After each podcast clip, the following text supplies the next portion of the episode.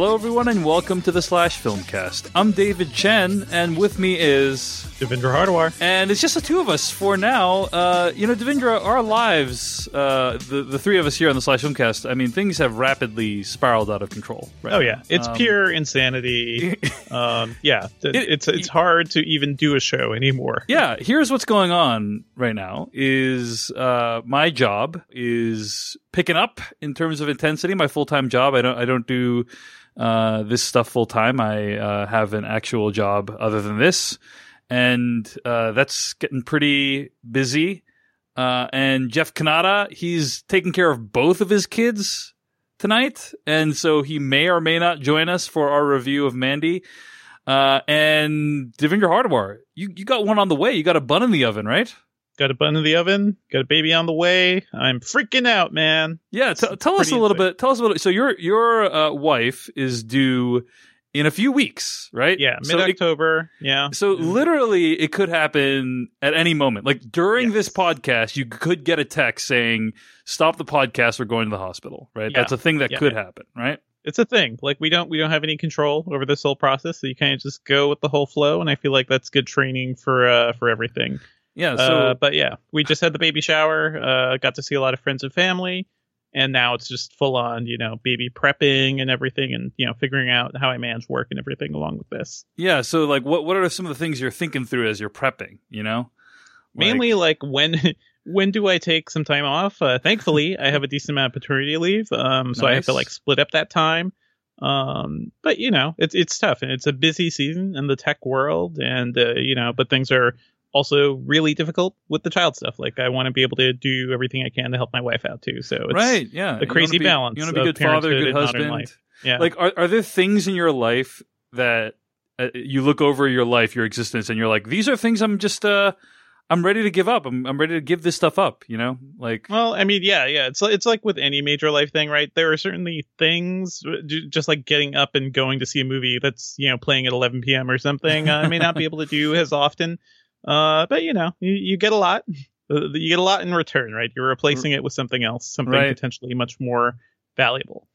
all right. Well, uh, looking forward to seeing how it changes your entire worldview, Devindra. Oh yeah, Um, yes. But uh, yeah, suffice to say, uh, it's been pretty crazy here, and so uh, the month of October uh, is going to be probably pretty different for the Slash Filmcast, is my guess. There might be episodes where uh, Mhm. only one of us is here. You know, and maybe has a guest or two. Like that's that's very possible that that is how it's going to play out. Uh, so just be ready for anything in October. We might do like a some best of episodes, like a rebroadcast or two of some of our best stuff.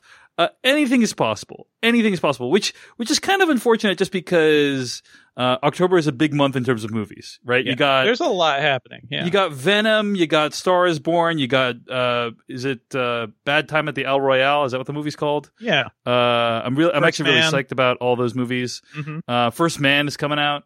I know how Um, much so- you're excited for Venom, Dave. Like, just I'm so excited for Venom. wait. It's it's yeah, it's like on my most anticipated movies of the year um, to take a crap all over on the podcast. So I uh, I'm really uh, interested to see how October shakes out. So like it, we know it's a big month. It's also a big month for uh, all of us on the podcast in terms of our lives, and so just be ready for anything. Uh, what comes next month? Mhm. Anyway, uh, let's dive into the show. What are we going to talk about today? Uh, we got some what we've been watching for you, and then we got an in-depth review of the new Nicolas Cage movie Mandy, which was out in theaters recently. It's also out on video on demand right now. So uh, that's what we got in store for you. But before we get to any of that, uh, let's get to some emails, emails and follow up. Uh, this email comes in from Luke, uh, who writes into slash slashfilmcast at gmail.com. And in the future, please let us know where you're writing from.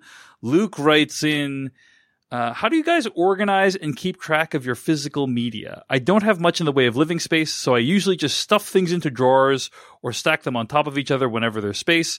Uh, but I don't do anything to organize them or keep track of what I own, which has me worried about losing them and not remembering what I own. Do you know of any apps that are good for that sort of thing that don't cost too much, or do you think a simple spreadsheet is enough? So uh, that's the email from Luke, who writes into slashfilmcast at gmail.com. So uh, physical media and organizing it. Yeah, but actually organizing it digitally is what it sounds like the question really is. And in that case, I, I don't do anything. I know people Yeah, who do spreadsheets. I know there are apps, and I should probably do that. Uh, I will say, if you like, if you're just stuffing movies in drawers and stuff, that's uh, start with organizing the actual physical media. So get a nice tall bookcase, make Yeah. use of all your vertical space because that's all very useful. And you know, stacking things is really good because you're not going to use that stuff, uh, that space next to your ceiling anyway. Um, so that's good, and that's kind of what I do. I have a nice, really nice custom uh, bookshelf thing my wife made up.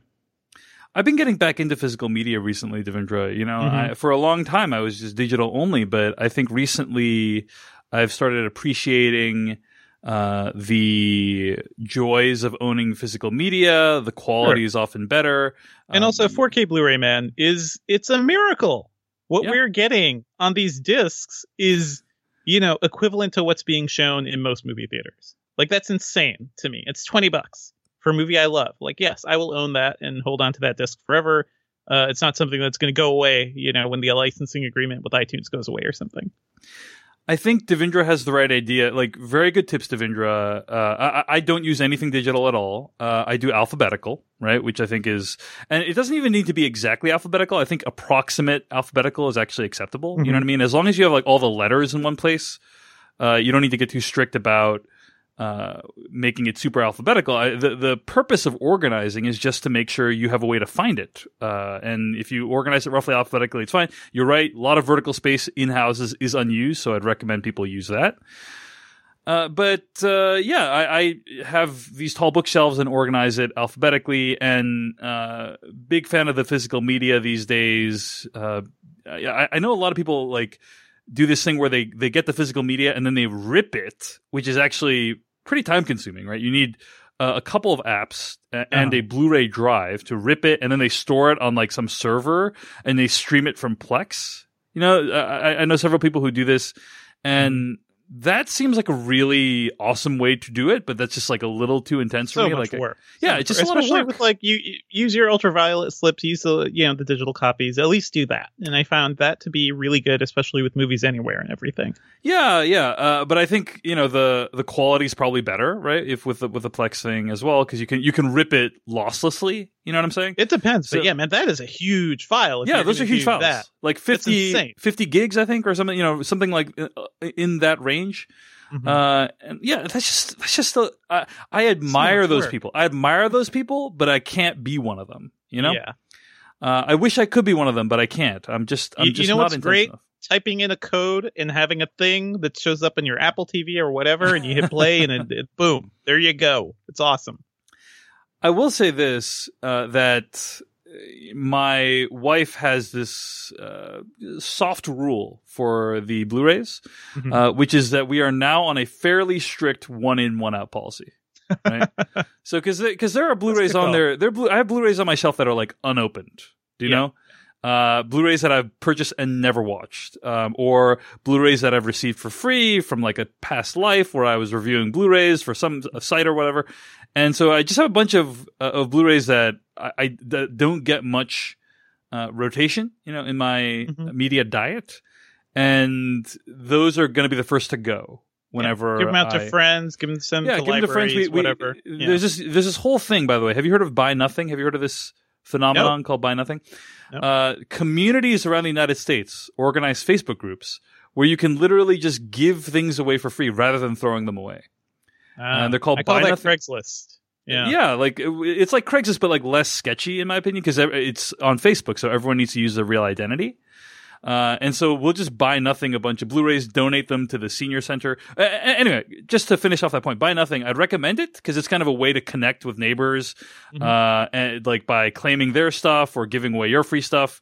Um, and you, you kind of feel like, oh, at least my old uh, Blu-ray is um, going to someone who's going to actually watch it versus just going into the Mhm. trash. Or uh, if you Goodwill it, you have no idea where it's going to go.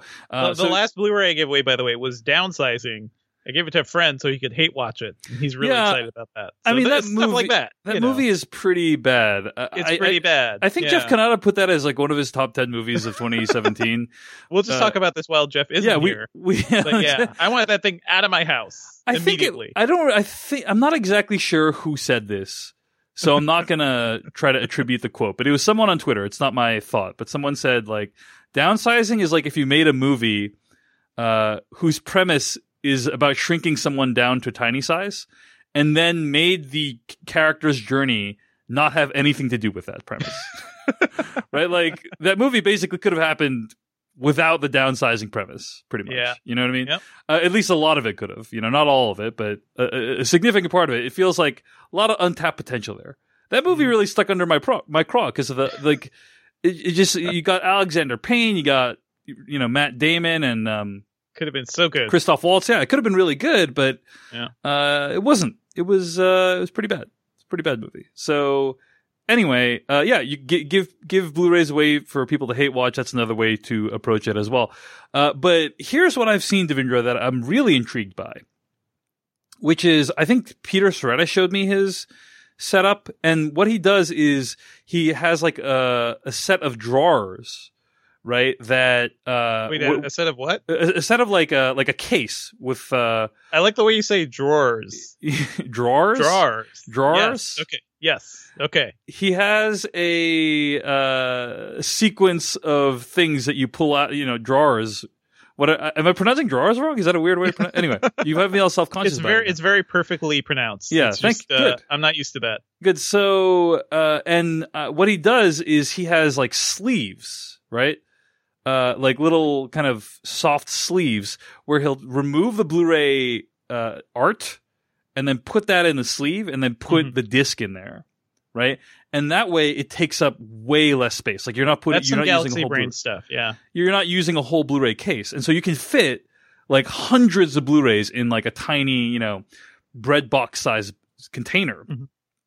and uh i think that's like a great way to go uh and like eventually i, I think i might head in that direction you know Yeah. Except for like steel cases because you kind of you kind of want to have those, right? that's You the thing those there's to show them some blu-ray Yeah. cases that are just like too good to to not use you know Mhm. So that's the only downside of that. But if you want something easily accessible, like ha- get get like some sleeves going, right? Uh, some soft sleeves. Take the Blu-ray art out, put the disc in there, put it in a drawer, uh, and I think that is a good way to organize physical media. So Yeah, there's a, there's a lot like that company uh, Kaleidoscape. If you remember that, that Hmm. they make that big machine that can hold like hundreds of DVDs and Blu-rays. Like, event, like that's where you want to be. You want to have something like that uh, to be truly Galaxy Brain.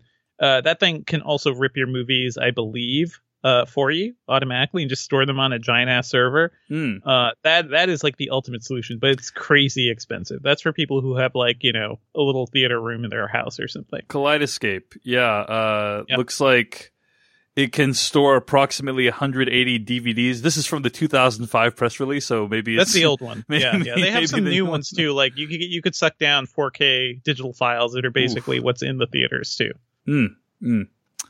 That is impressive. That is impressive. So anyway, those are a few ideas for organizing physical. I don't know if this is at all helpful.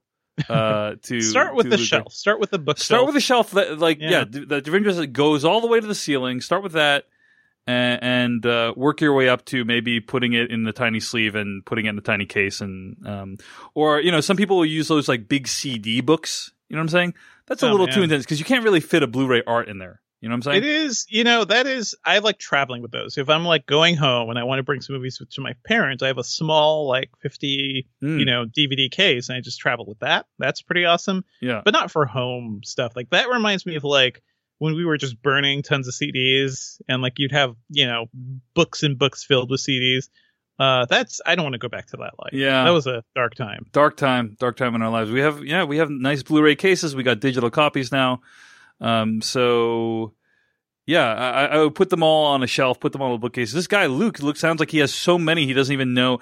It, it, it sounds like he's not even putting them all in one place, right? Right. And then a- once you see them, you know what to get rid of, and that's also the key. Yeah. Instead of just hiding them everywhere. I, I would definitely recommend like a one in one out policy though. I think that's like if, if you have like an excessive number, a one in one out policy is a good way to go. Uh, it's a good form of discipline. Um, but anyway, it's only you must decide what is a critical mass of uh, Blu-rays to own. It, it is a personal decision unique to each person. But anyway, thanks for writing in. You can always write in your questions uh, to slash filmcast at gmail.com. All right, Devindra, why don't we get to uh, what we've been watching this week? Devindra, you've been watching a few things. Tell us about it. Uh, yeah, mainly Maniac, the new Netflix series uh, that's entirely directed by Cary Fukunaga and uh, written by Patrick Somerville, and uh, there are a whole bunch of other writers too. Uh, but they're the main creative forces behind the show, and it is it is pretty wild. Like uh, just watching the trailers for this can give you a sense of how weird it is. the trailers, you know, you you see it stars Jonah Hill and Emma Stone, which also seem like pretty big stars to have in a Netflix series. Um, there seems like there's some VR alternate reality type stuff happening. Uh, it's very sci-fi. Uh, I'm not going to spoil too much, but I will say I'm I'm just like really digging everything the show is doing. It feels to me like a Satoshi Kon film, like something like Paprika, uh, mixed together with Brazil, with a bit of like uh, Eternal Sunshine of the Spotless Mind, maybe a bit of Inception in there. There's a lot of like different influences here. Uh, but I'm really struck by how much this feels like truly trippy psychedelic anime. Um, so it's set in an alternate reality New York City, uh, except uh, it feels like modern day, but the tech is kind of all over the place, right? There are chunky 80s style uh, computers with huge monitors and big screens uh, and big keyboards. Uh, there are dot matrix printers. Um, but there's also like, you know, there are supercomputers and there's artificial intelligence uh, a big part of this show, a big character in the show, is a giant supercomputer. Uh, you know that expresses emotion through a wall of like LEDs. It's this really wild mixture of old and new tech, um, but not like it's not realistic. It feels I, I don't know what's the word like expressionistic. I, I don't know. Like there's a lot going on, sort of like how Brazil and like Terry Gilliam stuff. You see a lot of wild and wacky inventions. Uh, I'm thinking of like the Christoph Waltz thing he did too. Uh, his name I can't remember right now. Um, there, there's just like so much ingenuity and world building going on, so I'm fascinated by all that. Uh, but the show itself is also about um, trauma and mental health and trying to move past like the things that are really holding you back in society and um, the way virtual reality or alternate reality comes in. There's a sort of simulator that lets you re-experience uh, the worst moments of your life um, it, it, that's all part of like this whole new treatment thing. There's a lot going on here. Uh, it's really weird. I will say that. So I don't know if this show is for everybody, but it's very much for me. Like it, it really hits everything I love about uh, science fiction and really wild anime. Um, there's a point. Um, Justin Theroux's in this. I believe Patrick Somerville used to write on Leftovers, so he probably dragged him over from there. Uh, Justin Theroux is in this show, and at one point he has like a CG giant spiky Goku anime hair thing going on, and uh, you know he's like having weird ritual sex with a digital creature that has like a ton of tentacles or something. It's completely within the world of the show. It's just so weird. I've never seen him so like uh, I don't know, silly is the way. Like he is just. Uh, I think the show has a lot of fun with Justin Theroux and his weird and wacky hairstyles and things like that. So hard to explain. I can't really say more unless I start. What you just said was almost completely incomprehensible just now. Yeah, but, just uh... just like just imagine Justin Theroux having like virtual sex with uh you know a character from World of Warcraft, and Justin Theroux like f- fully into it too. Like he's really uh giving it his all, as, as you'd say. It, it's amazing. Like the show, it feels like it just I don't know. I how, how many episodes of this are you in? Like, uh, it's ten episodes so far. This is basically a mini series. I don't think they're gonna like continue after this. Yeah, but how, how many it's episodes just, are you in to it? I'm in about six episodes at this point. I see. Okay, so you've you've watched the majority of it at this point, and you I've watched most of it. Something you'd recommend? Yeah, man. Gabriel Byrne is in this mm, show. Nice. It's crazy. Gabriel Byrne, like it's at one point doing like a weird, bad, like New York uh gangster accent, which is is pretty good. Uh, at one point, the show goes kind of episodic, and it turns into like a Coen Brothers uh, story set in Long Island. Like it's just all over the place. But I'm loving every minute of it. Uh, if you like those references I've mentioned, uh, it's it's uh, pretty much that. I think you'll enjoy it. All right, that's Maniac. It's available on Netflix right now. I'm actually really looking forward to checking this one out. It looks so interesting. So yeah. Uh, the show's Maniac. Okay. Maniac. Uh, and also, by the way, about Cary Fukunaga, I just want to say, uh, happy to hear that he's potentially doing the next Bond. We'll see what happens with that because he's left a couple high profile projects before. Uh, I do feel like he, he you can't keep doing that, right? No matter how good you are, you kind of have to go all the way through with one of these things. So I'm hoping we see that movie. Uh, I don't know. I feel like if you've got the talent, which I think uh, Fukunaga definitely does, you know, you can leave however many projects you want. At least I, I, uh, I don't know for a limited time. Like he just wasted. There's a great article, I believe it was in GQ or something, but he basically burned years of his life, you know, with movies and projects that just didn't happen. So I think now he's like, well, I can't be this young, you know, firebrand forever. I can have to do something. So if it's if it's compromise that he has to do, uh, maybe it'll be Bond. But who knows? Like Well, they couldn't even get yeah the Danny Boyle thing happening. Let, let's let's think of some, uh, and yeah, of course, over time, anyone's uh, Yeah. anyone's juice in Hollywood runs out. Of course, uh, I don't feel like that's the case with Cary Fukunaga yet, but we'll see. Dude, I- like he like Beasts of No Nation, right? We talked about that movie. No Oscar love, really. yeah, I mean, I mean, when you when you stuff. make a movie that makes you know five hundred million dollars worldwide, that gives you Yeah. more options, right? gives you and juice, yes. and that might be something that he's interested in doing because Yeah. I think those movies generally do pretty well. Danny Boyle can walk away from that movie and have fewer consequences, uh, whereas I feel like Cary Fukunaga is still waiting for like that one big hit moment because the people who like movies and cinephiles appreciate him, but not Yeah, you know, he- not many other people yet. he has not had a widely commercial mainstream hit quite yet, Mhm. right? And so maybe he's maybe there's a calculation there. Now, as you pointed out, Danny Boyle left the project, right? Uh, and Which, by the way, I, ca- I can't even in my mind's eye, I cannot envision what a Danny Boyle James Bond movie would look like. Right? Like, I mean, I, I can't imagine what a. Cary Fukunaga James Bond looks like.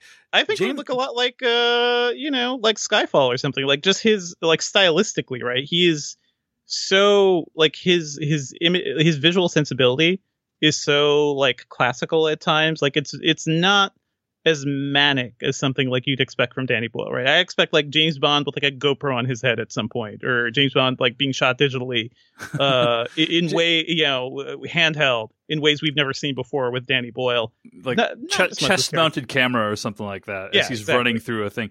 I think uh, the thing is, so first, I actually put a, a Twitter poll uh, on twitter.com slash Dave Chensky, and uh, I, I wrote, today it was announced that Cary Fukunaga was hired to direct the new Bond film. Do you actually think a Bond film directed by Cary Fukunaga will ever be released in theaters? and 53% said yes, 47% said no, out of uh, Right. over a thousand votes. It's, So- it's, it's amazing I, I think that uh, I mean I, I don't know that this will ever come to pass. I think that like the the the owners of uh, James Bond have really strong opinions on the kinds Mm-hmm. of movies that James Con- Bond can be in. It, it is baffling. Like a, a few things baffle me about this. One is that James Bond is literally one of the prototypical uh, typical examples of the concept of formulaic, right? I mean, it, it is so formulaic that you already like people Mm-hmm. already know the all the elements that are in James Bond movies, right? You could you could name them if you if you Right. tried, right? Like there's all like every James Bond movie needs to have like all these like opening action sequence, you know, evil evil supervillain, um, tons of one-liners and puns, shaken not stirred, blah blah blah. Now the Dan- Daniel Craig movies like kind of upended that in some ways, but pri- that was prior challenge yeah prior to Craig, it was very, very formulaic. Uh, and so it's it's kind of weird to me that you can't find a director who's willing to get on board with that. It's more Uh, like we don't know. We don't know what's going on with the producers and everything. I think around the Casino Royale era, uh, they were desperate because like uh, the last Brosnan movies drove the franchise into the ground, and you had like you, you had Bourne, and you had some like fresh new, uh, you know, uh, action film franchises and stuff. Like they needed to evolve. And I th- uh, the the my main takeaway with the the last movie, whose name I can't even remember right now, Spectre um uh, Spectre seemed to go to great lengths to bring Bond to where he was before, right? Like Right. to set up all the characters where you expect them and just like rebuild that old uh, paradigm and I think that's kind of what what held that movie back. And also it was a complete mess. So, It was much more campy than all the rest of the Daniel Craig Yeah. movies, right? yeah. And so, uh, so, so that's one thing. In my, like, you know, I think that's that's largely accurate what you're saying about the direction the franchise has taken. Um, but Bond fundamentally has always been an extremely retrograde character, right? I mean, he's very Yeah. he does not um fit into today's progressive society, in my opinion. Mhm. You know, like I think uh, I I just think you can't have a character named Pussy Galore anymore. Like it, it's been parodied to death. Perhaps and- not. yes. Uh, and so it's just hard to know which directions to take this franchise in, um, because because fundamentally, unless he evolves significantly in ways Mm-hmm. that feel organic, that feel logical, uh, the, the, it's not gonna it's not gonna be an interesting franchise to follow. So Right. I am curious what take Cary Fukunaga has on this character, and I am also very dubious that we'll actually see Sure. uh, that take. I'm most interested in what set pieces, you know, Cary Fukunaga would bring to this franchise, right? I'm thinking of this like, you know, giving the way um McQuarrie approaches Mission Impossible Right. at this point. Like, if he has great ideas in terms of what we can, do, what he can do with this character, um, I'm I'm down for that. Even if like they don't completely fix everything that's wrong with Bond. Like, how do you do Bond in the Me Too moment? I don't know. It's it's it's that's tough. And I believe they're still like working. Um, you know, it's still the same writers as usual, right? Purvis and Wade.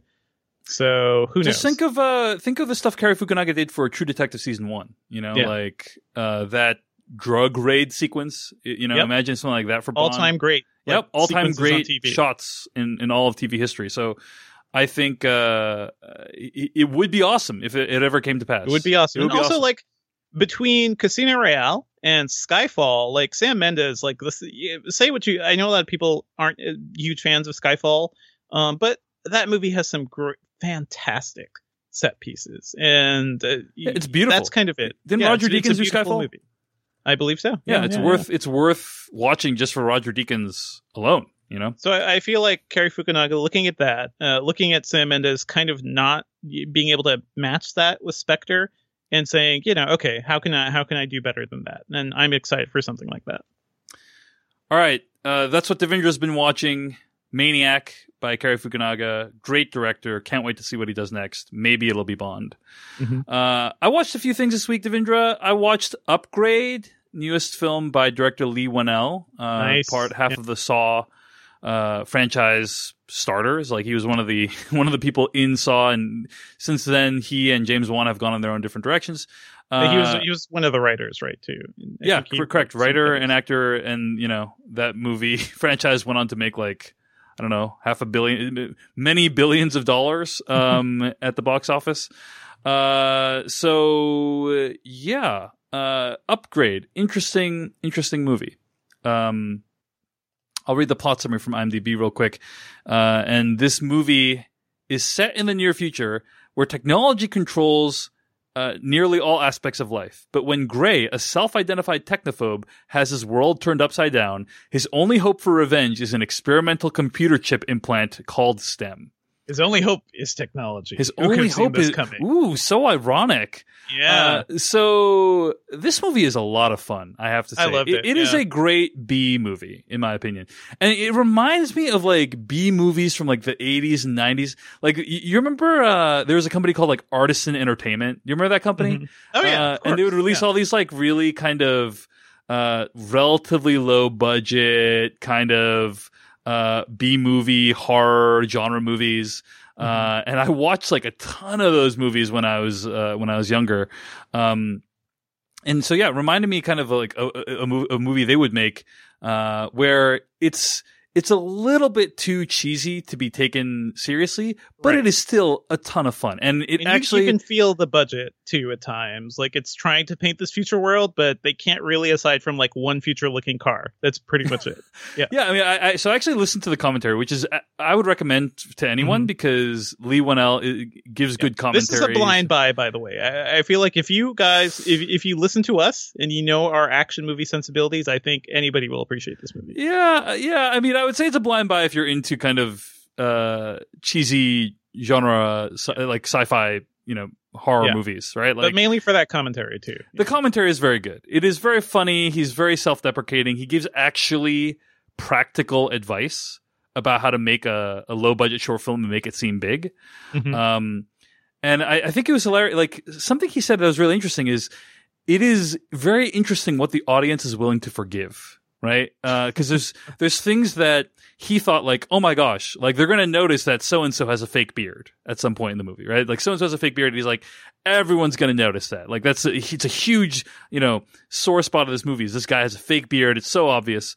Um, no one gives a crap about the fake beard. Like the movie comes out, no one gives a crap about the fake beard, and it's like all that matters is that people are engrossed in the story, like that they Right. care about what the characters are doing, that they want to see what, what direction this plot is taking, and if they are, they'll, they'll forgive a lot about the look of the film and the feel of the film. And I think uh, that largely happens here.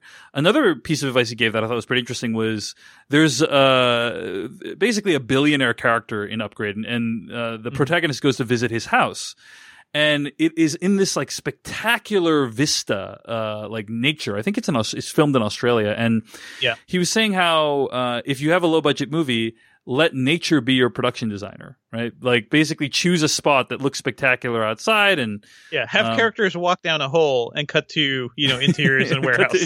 yeah, uh, you know, have this spectacular vista. They go down a hole and then cut to like a set, you know, and then it looks like wow, that's amazing. Um, so uh, the commentary is great, very funny. He's a funny guy, uh, and the movie is a ton of fun as well. It, it actually has kind of interesting ideas about where sci-fi is going to take us, Mhm. right? Uh, and it has memorable sequences, me- memorable action sequences, which is pretty impressive considering it's a low budget movie. Yeah. Memorable Um, action also it, like it goes it edges a little into too gory at times, but I feel like that is very true to the B movie roots. Right? Yeah, watching exactly. this felt like watching Mad Max for the first time for me. This is my favorite performance from Logan Marshall Green, who has typically been known as a poor man's Tom Hardy. Right. I think he does a great job here, and there is In actually a movie that looks like a poor man's Venom, basically. yeah, Kinda sad. it- the the plot is is extremely shockingly similar to Venom. Uh-huh. Um, and so it is interesting to see how, how similar both the actor and the plot is. But um, Logan Marshall Green, something that the, the the director talked about in the commentary was how much work. Like I can't. I'm really going to try to stay away from spoilers, but I'll say that like the actor Logan Marshall Green put a lot of work into separating his facial expression from what his body was doing, right? And that's all I'll say. And that work really pays off in the film because I think Yeah. uh, that's that's difficult to do. What he's what that character is doing in this film, what that actor is doing in this film, is challenging. And I think Logan Marshall Green, uh, Margaret, Mar- ugh, I'm messing up his name. Logan Marshall Green nails it. So Yeah. uh, I, I I recommend this movie. I think Yeah. it's a lot of fun and um and is very well directed. They they do a lot with very little. The movie's Mm-hmm. called Upgrade. It's available right now on video on demand. I bought it on Blu-ray. Uh, check it out if you have a chance. Check it out. I, I have to say, for the action, I really enjoyed the camera movements. Yeah. too. I feel like that really sold when they couldn't have like a huge, large scale fight or something or tons of choreography. Just the way the camera moves at times with the action felt really impactful. It, it just felt like it made it all more kinetic. This isn't the raid, but sometimes you feel like it is. the the camera is doing some really interesting stuff uh, in this movie. So it, it's it's it's a movie worth checking out. Movie worth checking Mhm. out. So uh, that is Upgrade. All right, let's move on to the next thing I've been watching. But before we do that, we have a special guest joining us today. Normal co-host Jeff Cannata. Jeff, how you doing, man? It's normal, dude. So normal.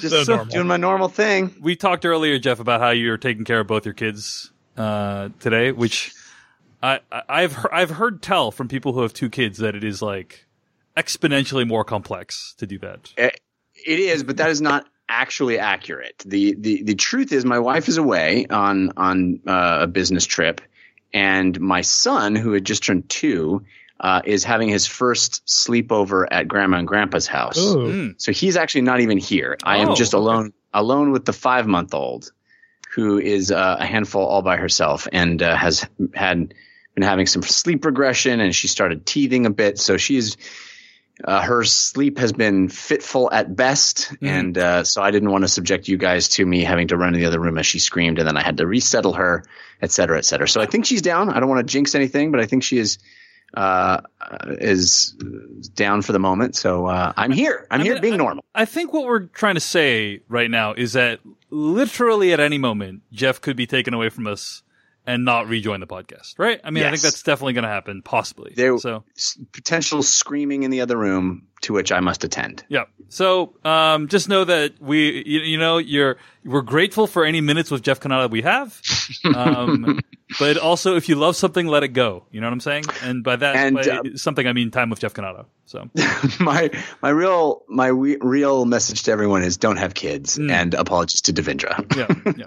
Yep, I'm I'm ready. I've seen Matt Singer's slow uh, degradation to madness as well. Yeah. Um, uh, I'm ready, happy to join the club, guys.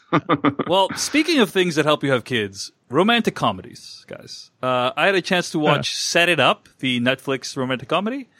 Uh, and I don't usually like to watch romantic comedies. It's not, not typically my thing. But uh, this movie is a great example of one. Yes? Dave likes to watch tragic comedies. That's right. That's right. I like to, not even comedies, Jeff, just extremely sad films. Uh, but uh, yeah, Set It Up is a great example of a competently executed romantic comedy. It's very funny, and it takes, I would say, it takes a, a good amount of skill to be able to kind of pull off the dialogue and personality of the characters in a romantic comedy. It takes a lot of skill to pull that off well. Uh, and I think these guys, uh, these actors do a great job. Uh, specifically, Zoey Deutch and Glen Powell play the protagonists in this film, and uh, they are uh, delightful. I think they're, you know, I, I, I think those are great actors. I think the characters they play are don't have many characteristics other than that they are witty and humorous. Um, but set it up if you want, you know, something light, something fun. Uh, you could do a lot worse than watching this on Netflix. So that's set it up, and it's available on Netflix right now. And finally, I wanted to just mention that I have completed the Spider-Man game for PlayStation 4, uh, Marvel Spider-Man. Congrats, congrats Uh, on your and- accomplishment. I don't usually, you know, complete that many games in a year because I just don't have that much time. But this is one that was so insanely fun that I had to finish it. And I just wanted to mention two things real quick. First of all, I actually agree with Jeff Cannata's uh, perspective on this that the storyline in this game is a better Spider-Man story than Spider-Man Homecoming, in my opinion. Like, and when I say better, I Yeah. mean truer to the essence of the character, in my opinion. Right? At least I think the best, yeah, the best Spider-Man film is a video game. yeah, yeah. I mean, it's very, very good. Um, and they nail the swinging mechanics. Uh, like, you know, swinging around the city and getting from place to place. Usually, you like if you play a game like Grand Theft Auto or whatever that's open world, you want to fast travel to places. But it is so much fun to swing from place to place in this game uh, that you just want to do it to, to take the scenic route most of the time. So, uh, anyway, really love the game, and I finished the 20 hour campaign in about like 10 days. Um, so I was a big fan of the game, and uh, big fan of the music of the game too. Yeah. which I thought was heavily inspired by Danny Elfman's score for the Sam Raimi Spider-Man films. And it got me so into the mood of those movies that I actually went back and watched Raimi's Spider-Man 2, uh, which is my favorite one of those movies. And So in good, my yeah. opinion, that movie still holds up. I still still love that movie. Um, a lot of the special, you know, some of the special effects are a little dated, but like overall, I think they pull it off. The idea of having this guy, Alfred Molina, play Doctor Octopus, and um, having eight limbs and moving from place to place, like uh, the physicality of that character, the look The of it, set pieces in that movie, man. Oh man, it's Man. just like you know, uh, Spider-Man One had decent action scenes, but the, you know, Spider-Man Two takes it to a whole other level. The bank robbery sequence, the train sequence. Uh, I, I just like the the the the whole fight, like um, the the thing like where he sees the reflection of a car being thrown at the restaurant from Mary Jane's eyes, and like that sets up that whole fight. Like that whole thing is insane, and well, then it's, the a, midair it's fight. a great action yeah. scene, but also makes no sense. Like, what was what Whatever, was Doctor whatever, Octopus? whatever, man. What was Doctor Octopus's plan in Spider-Man Two? Like he's Just trying to say, hey, what's up, Spider Man? I'm here. Well, first of all, he That's- didn't that's know that was doing. Spider Man. He thought that was Peter Parker, Spider Man's friend. Yeah. So he threw a car at Peter Parker to get his attention. But Yeah. what if Peter Parker wasn't Spider? Dude would have been killed by a car. You know. Anyway, it makes, it makes no sense. That's you called would that, know he's not Spider Man. There you go. that- That's an octo oops, is yeah, what they call that. Yeah, an octo. Uh, There's a wonderful moment in the video game that references the train scene from Spider-Man Oh, 2, yeah. yes, as Yeah. if as if it is canon for the video game, it is delightful. which is which is really great. it is delightful. Uh, yes.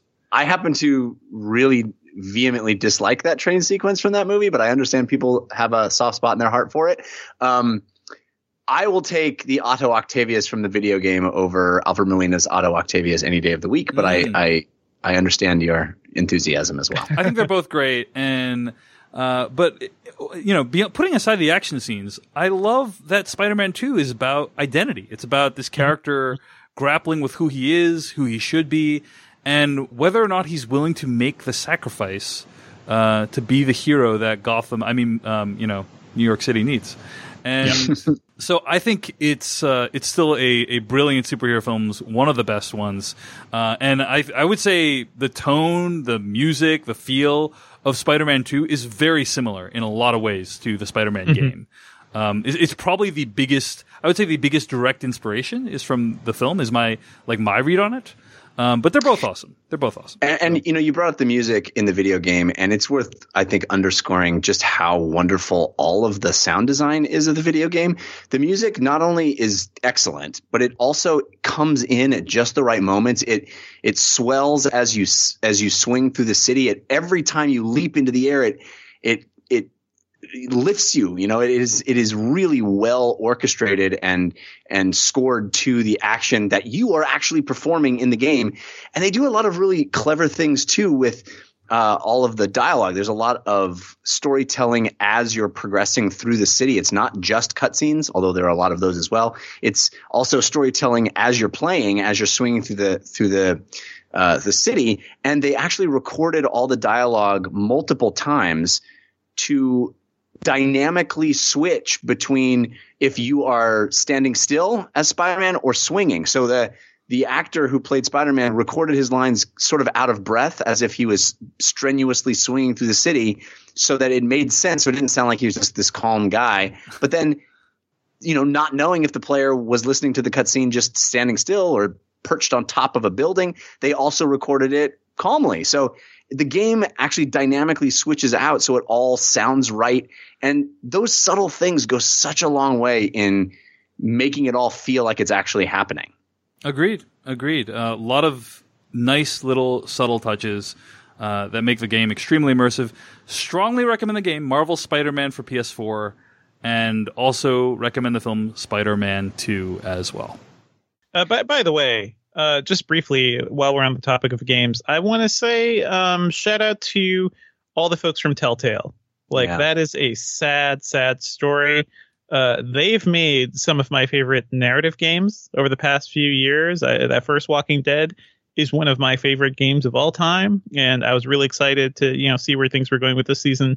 Uh, that is just a sad story. Hopefully, uh, all those folks can land somewhere good. Yeah, I uh, I talked about this at length on my video game podcast, but uh, at the risk of getting on a soapbox, it, it really underscores the need for unionization in the gaming industry. They, they are just absolutely people are just chewed up and spit out and discarded like like they're worthless, and it's it's a travesty, and it needs to be addressed. It's rough. And I'm hearing, by the way, similar complaints from like the VFX industry after all these superhero movies and everything. Like it's it's crazy out there. Support your workers, please. Yes, that is absolutely something I've heard as well from friends in the in the VFX industry.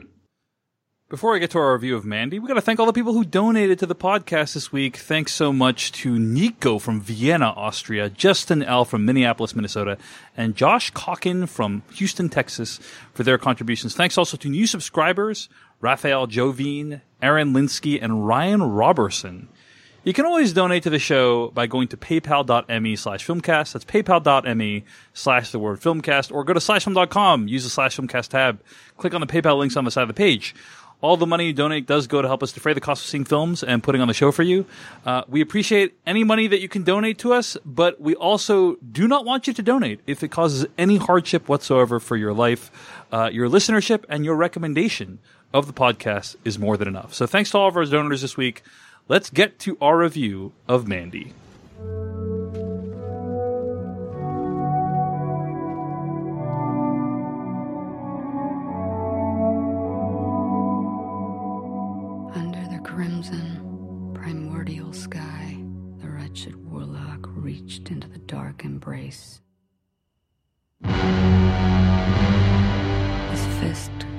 Closed around the serpent's eye. Strange, Anna Turner. I need you to get me that girl I saw. You know what to do.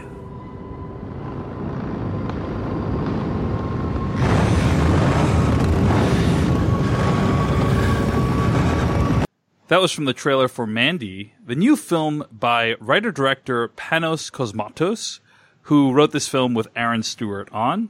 I'm going to read the plot summary from IMDb. Mandy is set in the primal wilderness of 1983, where Red Miller, a broken and haunted man, hunts an unhinged religious sect who slaughtered the love of his life. Uh, so that is the premise of this movie, and it stars Nicolas Cage and Andrea Riseborough as Red and Mandy. Um, and you know, the person whose opinion of this movie I was most interested in was was Jeff Cannata because this movie is not. I feel like it was with- made for Jeff. It was Don't totally start made with for me, Jeff. guys. Cannata. Do not start with me. It's not a normal film. It's not a normal film, guys. You know, it's it's. Uh, and I'm a normal host, so we've, which we've established. I mean, Devindra Hardawar. I, I thought it was t- so. th- I, I will say that I, I wanted to see Mandy, but that this was a, uh decision to review this was was largely driven by Devindra Hardawar, right? And I thought this was oh, going yeah. By the way, guys, I thought not. You know, I don't watch trailers or anything, but I I thought this was going to be the movie adaptation of the hit Barry Manilow song. I mean, I feel like it could score this movie at times. So so you can imagine my surprise. All right. Well, I, I you know, I, I thought it was really telling when I asked Devindra, you know, weeks ago, hey, should I blind buy this ga- uh, this movie? And you could not wholeheartedly recommend I blind buy it, which is uh, something that you typically are okay recommending. I mean, you did it with Upgrade earlier this episode. yeah, but well, upgrade I think is widely, you know, It- it's, something a lot of people can enjoy. It's more accessible, right, than this movie. Right, so I try I try to be I try to cater to, you know, people's tastes and I know what you guys like, you know? So I know this was a tough sell. So I'm glad we're still able to review it. so Devindra, tell us why you were so intent on recommending this film. Uh, this movie is insane, guys. Like insane in the best ways, though. Like uh, I will be honest, I, uh, I I'm not sure if you guys have seen Panos Cosmatos's uh, first movie, Beyond the Black Rainbow. Um, that movie has its fans. I am not one of them. I absolutely hate that movie, and I can understand why. You know, you may not like this one. Uh, but I saw it a couple weeks ago with my wife, and I was just astounded by like what's going on in this movie because half of it I think is a really uh, nice and quiet love story of these two people who've carved out this little life for themselves, you know, in the wilderness, away from people, and it's it's like very lovely. It's very tender. And I think this is uh, this movie encapsulates everything Nicolas Cage does well. It gets like some tender aspects of him as a loving, you know, husband who, you know, maybe he's not he's he's basically what a uh, a lumberjack uh, out in the wilderness. Like you know he, he's not. Um, uh, I don't think there's like much going on with this guy's life aside from this little cabin he has with his lovely wife. Um, but I, sweet I truck. sweet That truck. truck truck is rad. I feel like he really sold this like nice quiet existence. Like there's something to that. And maybe that's just living in New York and wanting to run away at some point to like a nice quiet cabin. Uh, I really enjoyed the first half of this movie and then things ramp up. And then it turns into like the most Nicolas Cage of Nicolas Cagey, you know, crazy action movies where his like insane gonzo acting style is on full like uh, on full display. And I was astounded that one movie could really capture both of those elements of uh, the national treasure that is Nicolas Cage. And I think the movie too, like it's um, I think it's a tender love story. I think it's a great revenge story. Uh, there are some sequences in here that I'll never forget. Um, stylistically, it's astounding. The soundtrack is incredible, and uh, I also think like weirdly, this movie has I think a lot to say about like shitty men, and uh, I did not expect that here. And this movie has like a wonderful sequence where you know a shitty guy who thinks he's you know the king of the world gets taken down um in in the simplest ways and i found that to be pretty beautiful too so yeah i i, I love a lot of aspects of this movie All right. Well, that's Devindra's thoughts on Mandy. And here's what I'm going to say about Panos Cosmatos' other movie, uh, Beyond the Black Rainbow. I may or may not have a friend who lives in uh, a state where uh, marijuana is legal, right? yeah and this friend of mine uh, It's uh, it- it's not- okay, it's okay, Dave. It's okay. You're talking about bluff? this friend of mine may or may not. His name have- is uh, Blave. Yes. Blave? Blave Blen?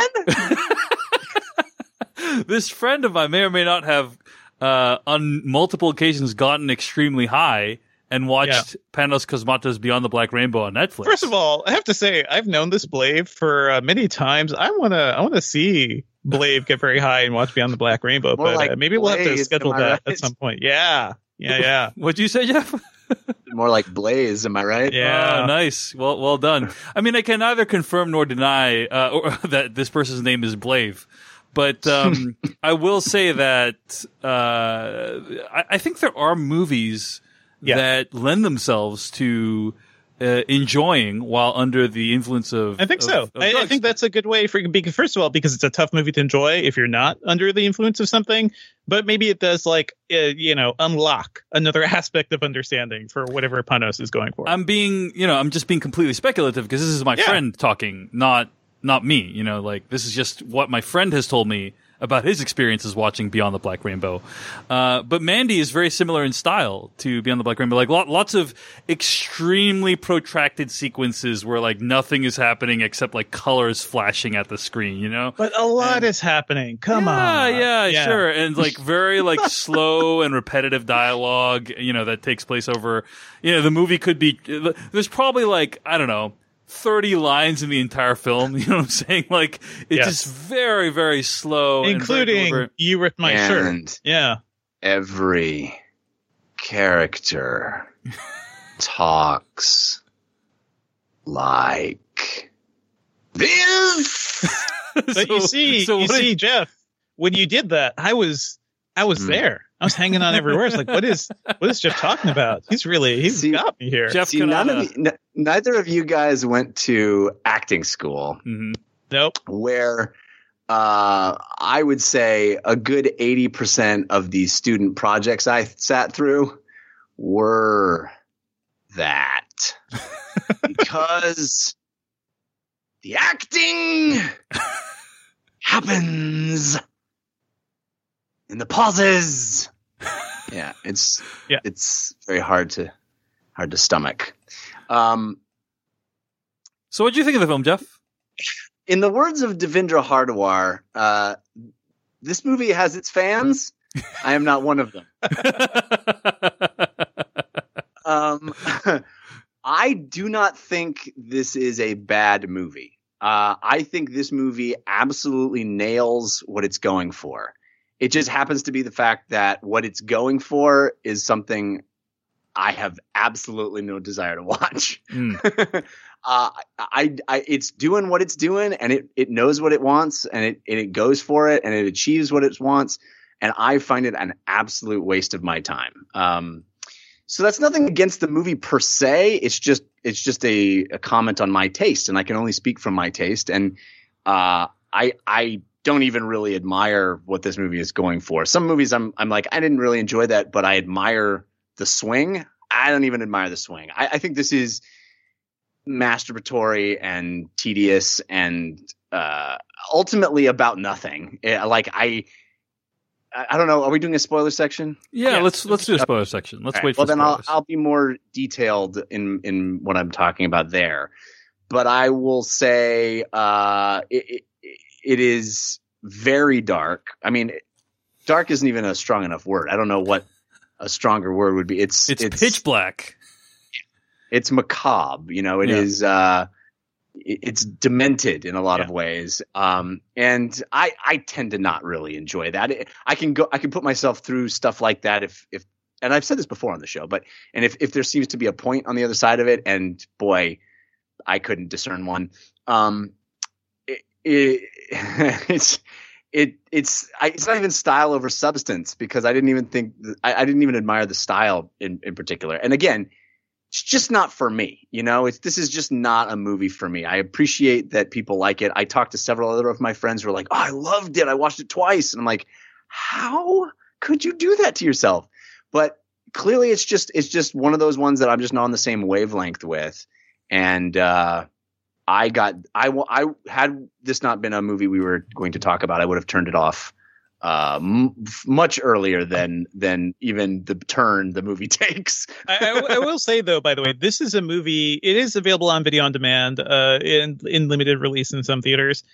If you have the power to turn this movie off, I think that you know that's probably not the way to watch it. You need to be trapped in a theater with a bunch of other people going through this experience. Yeah. you have to and- trapped in order to enjoy this. You're movie. really selling it, Davigno. You're really selling it. That's but this is the thing. If you're So, sitting at home and like your phone is within reach, like Yeah. any anything that can distract you Here's from what you whatever do the- spell the this movie is movie. putting on, like yeah, Find- it's it's a tough movie to watch at home, basically. find the heaviest thing in your house and and then put it on top of you.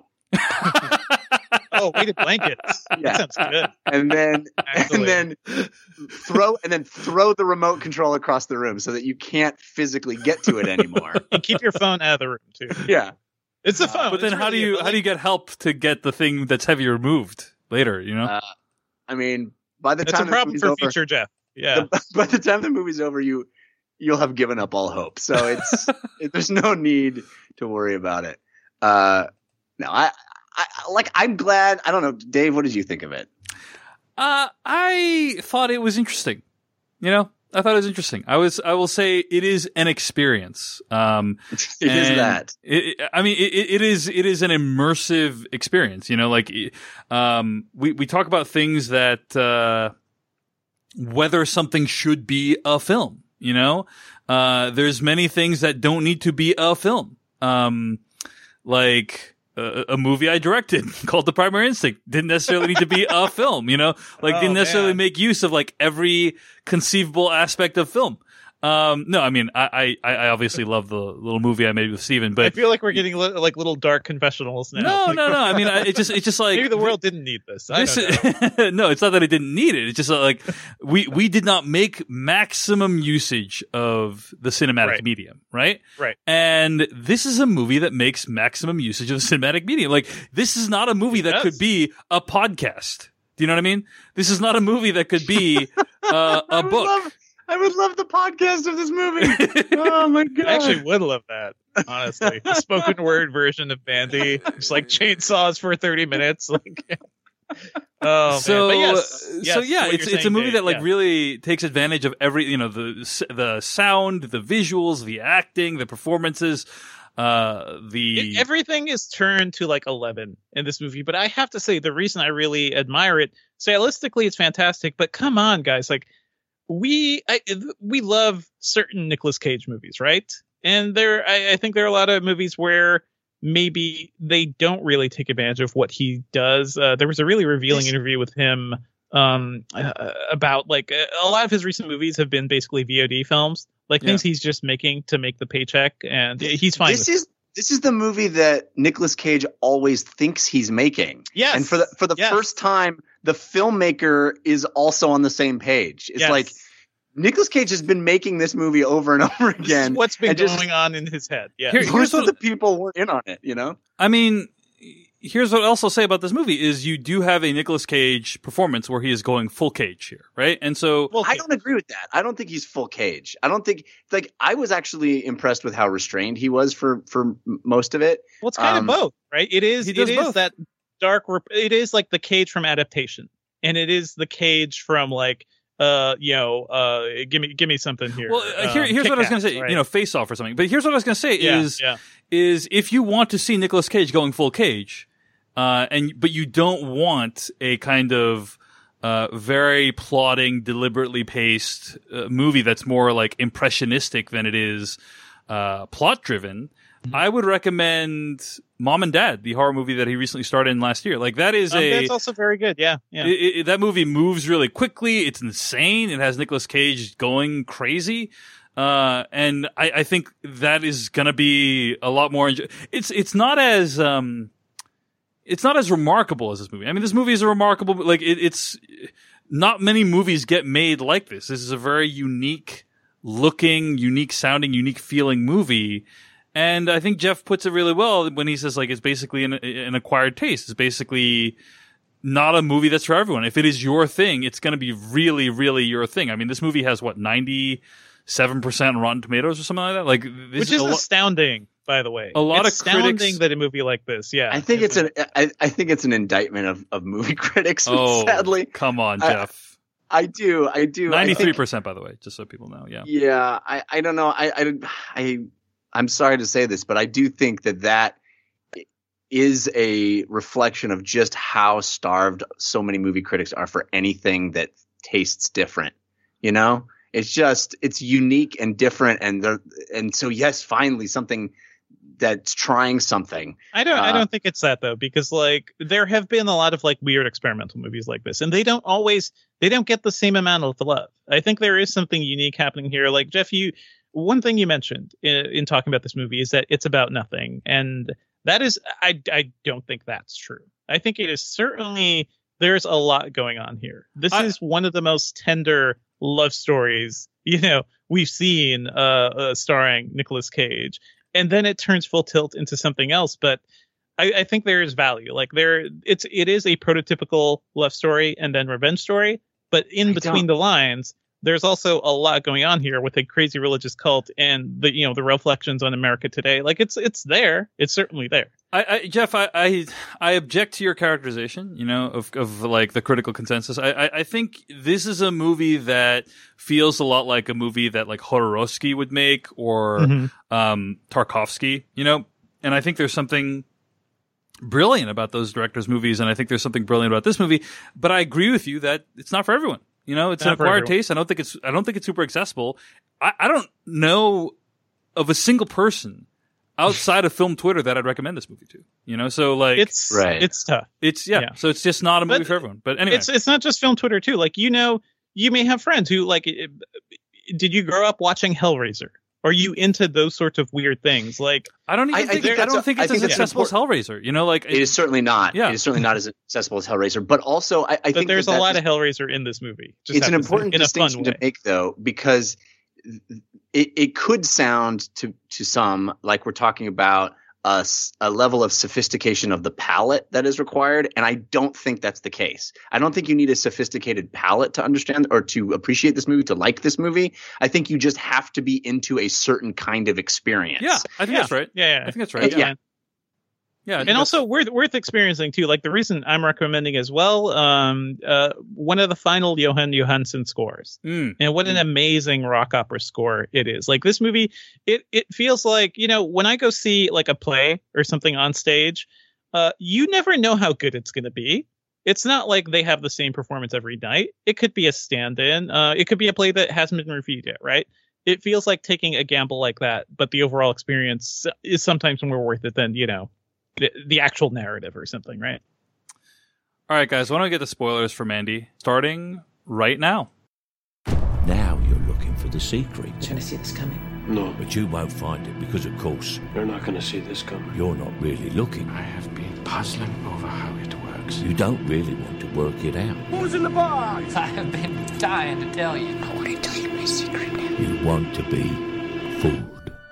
that the one moment, right, the turning point of this movie is the point where they drug Mandy, right, and the guy is just like really uh, the religious uh, cult leader played by Linus Roache, who I loved, um, is really like selling himself, right, as uh, he he's delivering this monologue completely naked, and she just laughs at him. And I thought, like, how remarkable is that in a movie like this? Like her one response, and that's her moment of power, even though it'll ultimately get her killed. That is her response, and that's enough to make you know him call her a whore and worthless. Yeah, Well, when I f- saw this movie, I tweeted the following. I, I tweeted the following quote, which is quote: "At core, men are afraid women will laugh at them, while at core, Yes. women are afraid men will kill them."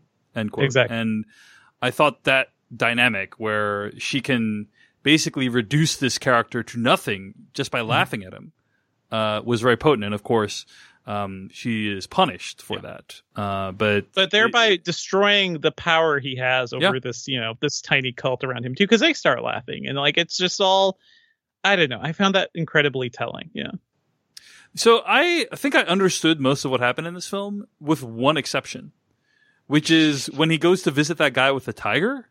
Yeah. Like I didn't know what I had no idea. Who what is was that on dude? it. Yeah, who is that guy? Who is that guy? Like, what's The going dude on tells with the them where to go. The dude is, you know, he's he's he's a seer of sorts. he's telling him Uh-huh. where to find the the the bad people. Like at that point, right? The movie goes from being this like yeah impressionistic, lovely little love story to you keep saying something. that, and I, I did not get love story from from. You spend an hour with them, just like hanging out on a couch, l- like in bed.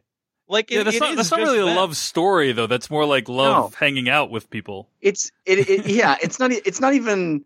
It's just. I'm not talking about what you guys are doing with them. I'm just saying, like, okay, I I don't know. Maybe uh, your relationships are a little more exciting, uh, but to me, uh, I think true love, right, is is it does feel like somebody you could just have this like quiet little life with, somebody who's always there to watch movies with you. You know, somebody who you can have these, uh, you know, Talk about se- that time that you talk about the time, whatever. birds. seemingly profound conversations about Your- nothing. Your To me, that is true love. Those birds with a crowbar. You know, Sure. romantic stuff. romantic stuff. But that's those are the stories, you know, those those stories that you wouldn't tell anybody else. Those are the stories you share with each other. So, yes, this is not before sunset.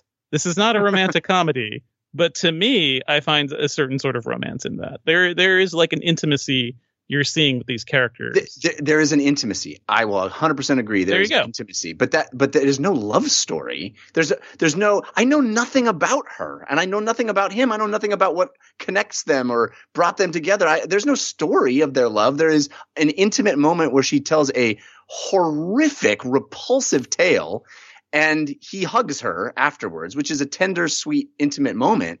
But I didn't get a love story that turns into a revenge tale. I got two people, something transcendently horrific happens to one of them. That it, it is just mind-numbingly awful. And Yeah. so he in, he proceeds to do awful things in return, to which he has almost zero impediment. There is no challenge to what he does. There is no almost not doing it. There is no needing to uh, find a way. He just proceeds to do it, and it it happens very matter of factly. Uh, it's plays out like a series of boss fights in a video game, except there are no there's only very loose association. It, we've only just seen these people. And so now I guess he has to kill them because we saw them. There's only one or two of them that actually did anything in the movie at all. Others are just window dressing that he slaughters because they happen to be around at the time. It, it, it, it to me is, it, it is stripped away. Yes. And I understand that was the point is stripping the movie away, or all of the, uh, everything away that isn't essential to mood. But in doing so, I think I lost any desire to participate. Like, I'm I'm not here just to be in your mood, bro. I get it. I get that's what you're doing, but I understood your mood 15 minutes in. I don't need to live in that for two fucking hours. And I, I don't know. I don't know. I, I yeah, I like personally like it's if if you check out of this movie, then yeah, it's tough to enjoy at least something like this that's trying. Like I said, the first movie, his first movie, I I don't enjoy on any level. It's super stylish, but super plotting and doesn't ultimately lead to anything. Um, I just think there's a lot more going on here. Like I find that intimacy very revealing. I think there is more going on with the like. What was the theme? the- what was the theme that Mhm. resonated most with you? Like when when you come away from this film, what is the thing that you're like, oh man, this movie really taught me a lot about X, or it made me think about Y. Like what what is the thing? Because I'm kind of with Jeff on this one. Like, here's what I like about this movie is obviously the style. Um, I also think it's it's kind of you know at, at one point she's like reading from this uh, what I assume is a fake uh, fantasy book. Mhm. Is that right? I don't Yeah. know if it's a real one. I apologize for any fantasy nerds out there I've offended, but um, I I used to be a little bit into fantasy when I was younger, and uh, this movie in many ways feels like it's trying to kind of be a fantasy, right? Like it's well, yeah, of, it's certainly turned like by the end where you're seeing the vistas of like what the the the wilderness looks like, and it's like something out of Lord of the Rings. Right. There's moments that are Like, like yeah, literally yeah. animated to Yeah. you know drive that point home. Uh, and I do think like oh hey if you had a fantasy novel and compressed it into two hour time period and stripped out like 90% of the dialogue and descriptions uh, and replaced it instead with you know uh, static shots or you know push in shots or whatever, you'd get something like this movie. And so I appreciate that it's trying to uh, kind of uh, take these archetypes and bring them to life in an interesting way. Um, but I don't know that I, I particularly came away from the movie feeling like it, it had a lot to say about um, America. Like I like I said, I think that moment between the two of them when she laughs at him and strips away his power, like that was that was probably the most interesting part of the movie. Everything else, from a plot perspective, feels very much like stuff we've seen before in revenge fantasies. So, Mhm. what, what what was the stuff that resonated with you most specifically? to, to me this feels like the apex of revenge fantasies right because to really make a revenge story feel meaningful you have to be invested in the stakes so okay maybe we spent too long with them just sitting and hanging out in their cabin but after a while like i i kind of appreciated like what the lives uh, we were seeing on screen, right? I, I like the intimacy and what they were going for as characters. These are two people who are just stuck in the middle of nowhere. They they're, not like saying, "Man, I wish I was in the city. I wish I was somewhere else." They're happy where they are, and they're so happy. Like Well, he does say maybe we should get out of here. Yeah, we should and leave she's this like, place. no, and she's like, no, like she Hmm. is happy there, and it seems like the the I think the in- most interesting thing about him too is that he is, you know, it, it feels like a love there between them. You guys didn't feel that. I just appreciate that intimacy. This whole idea of this cult coming in and a guy thinking the world owes him everything feels, you know, very reminiscent of so many like religious zealots today and um, you know heightened male misogyny and you know the patriarchy in general of men who think the world owes them everything because they're so freaking great um yeah like I, I, it's I- all those elements do- coalescing into one thing and then beyond thi- that Go yeah. ahead. Sorry, sorry, I don't mean to. but beyond that like it's not it's not just that like it is ends up being like this pure revenge fantasy in a way that i found really compelling right after mandy dies um you know there there's a an extended sequence where we see Nicolas Cage just like crying in a bathroom like a tiny bathroom set. And it goes from being like something that's kind of funny and hilarious to like uh, i don't know. I, I actually kind of felt like him showing his grief in a way and there's a point where his character switches from grief mode into i'm gonna fuck shit up mode. And like i don't know. I, I appreciate all those aspects of it. To me this is like the height of what a revenge fantasy could be I guess uh, I don't. I don't doubt that uh, the Jeremiah Sand character is, is stand-in for the patriarchy, and that this movie kind of wants to destroy it. Uh, and this movie is all for like destroying the patriarchy. and also Uh, the women who support him because you know even though it's not great for them and they're literally in sexual slavery uh you know the it works out for them in other ways i guess yeah But I guess I just, you know, I feel like uh, other movies do a better job of destroying the patriarchy than just literally, I'm going to take a chainsaw to this guy. You know, like that's that's essentially. but what has movie- any other movie destroyed the patriarchy with a chainsaw and chainsaw battle tell me that sir. it has I- not, I w- Devindra. I will give you The, that. the action sequences aren't even fun. Like the chainsaw and chainsaw battle is the one where it's like, okay, well, at least, at least this one's a good idea. Yeah. Uh, but even that, it's pretty boringly executed. It's not.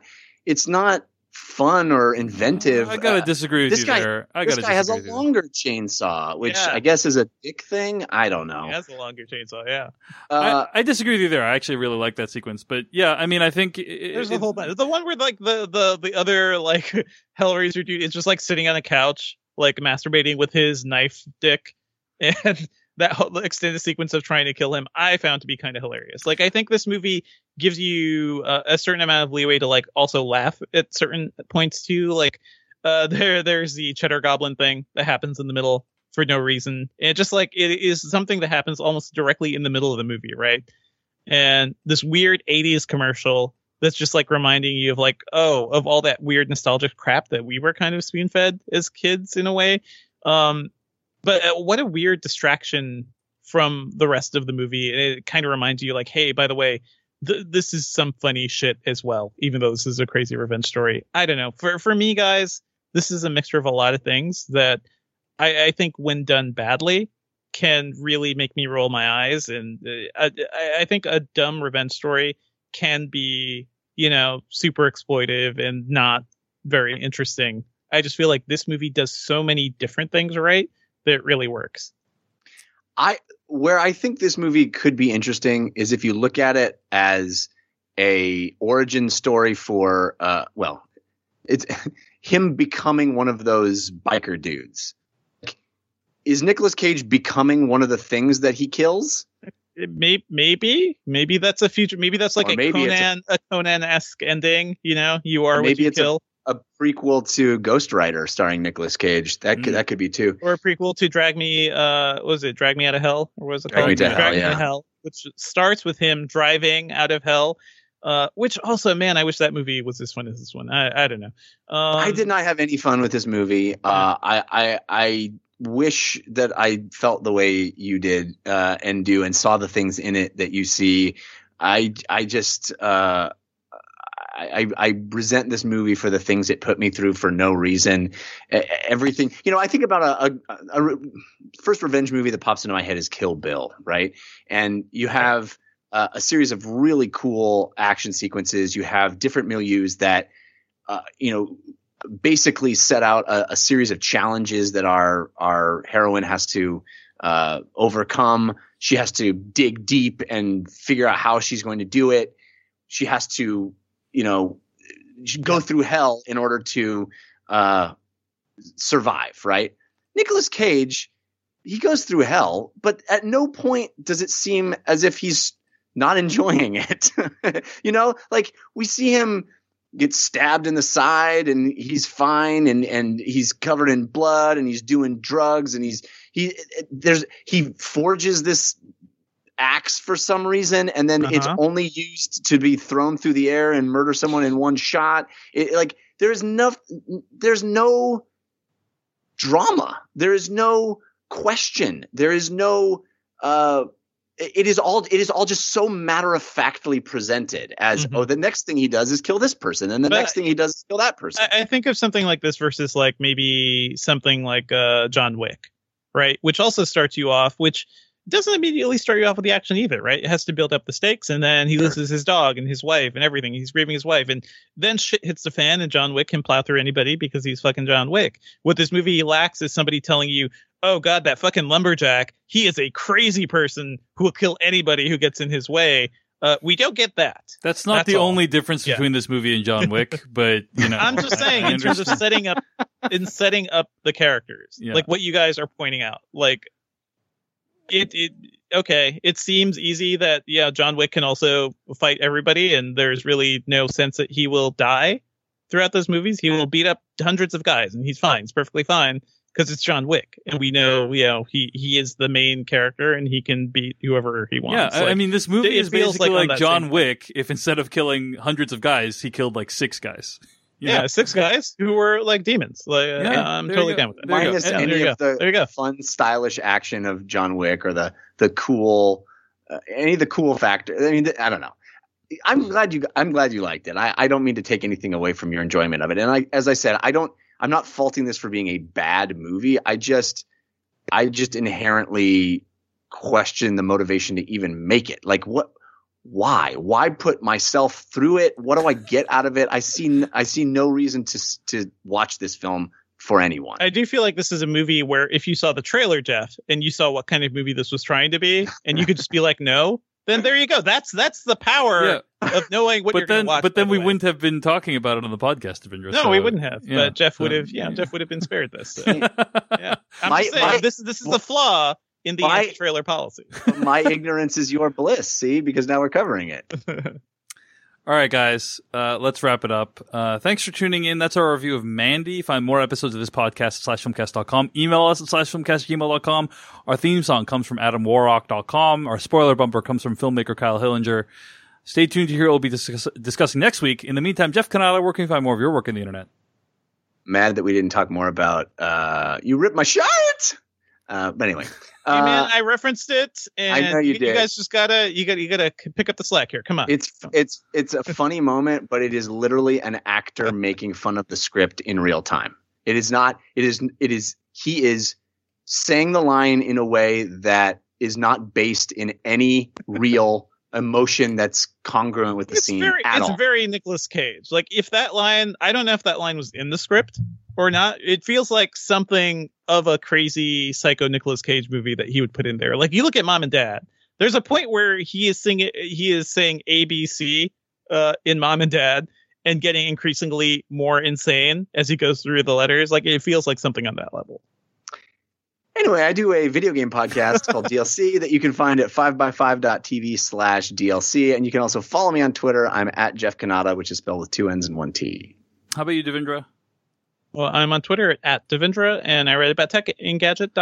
Find all of my stuff at davechen.net. You can subscribe to my uh, newsletter at davechen.net slash letters.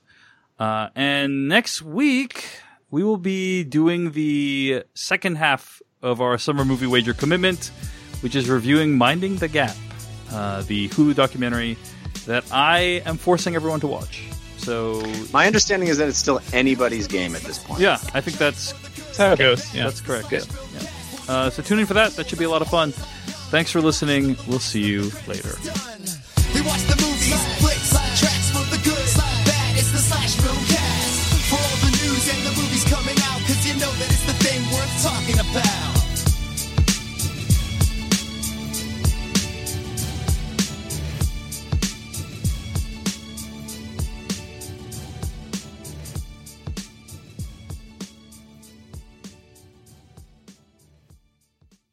Every year, one thing is always predictable postage costs go up. Stamps.com gives you crazy discounts for up to 89% off USPS and UPS services, so your business will barely notice the change. Stamps.com has been indispensable for over 1 million businesses just like yours. It's like your own personal post office no lines, no traffic, no waiting. Sign up with promo code PROGRAM for a four week trial, plus free postage and a free digital scale. No long term commitments or contracts. That's Stamps.com code PROGRAM.